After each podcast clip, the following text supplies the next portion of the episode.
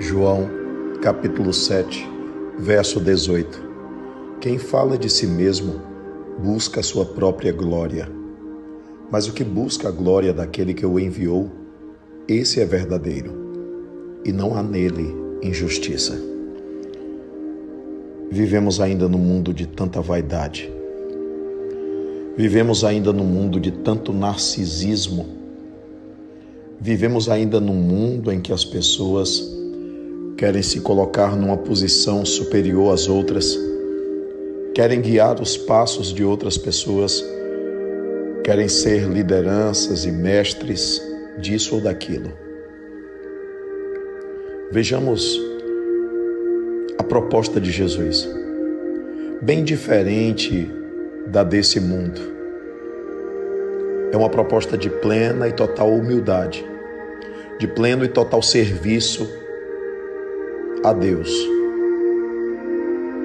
Porque, na verdade, Jesus não veio ao mundo para falar de si próprio, mas para falar do Pai eterno, para falar de Deus, para falar daquele que o enviou, para buscar a glória daquele que o enviou, para louvar aquele que o enviou, para adorar aquele que o enviou e não para adorar a si mesmo, não para levantar um, um altar, um altar de barro ao seu próprio ego, um castelo de areia para si mesmo. Jesus veio servir ao Pai Eterno, servir a doutrina do Pai Eterno, servir a Deus.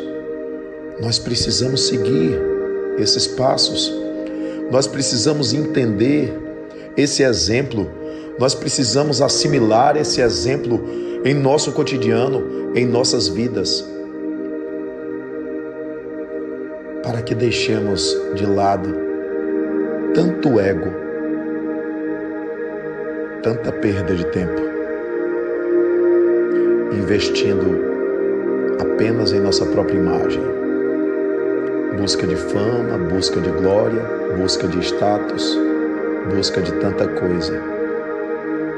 Quando a vida passa tão rápido. E Deus é o Senhor do tempo, o Senhor do meu relógio, do teu relógio, do relógio da vida de cada um de nós. Precisamos de evangelho na atitude.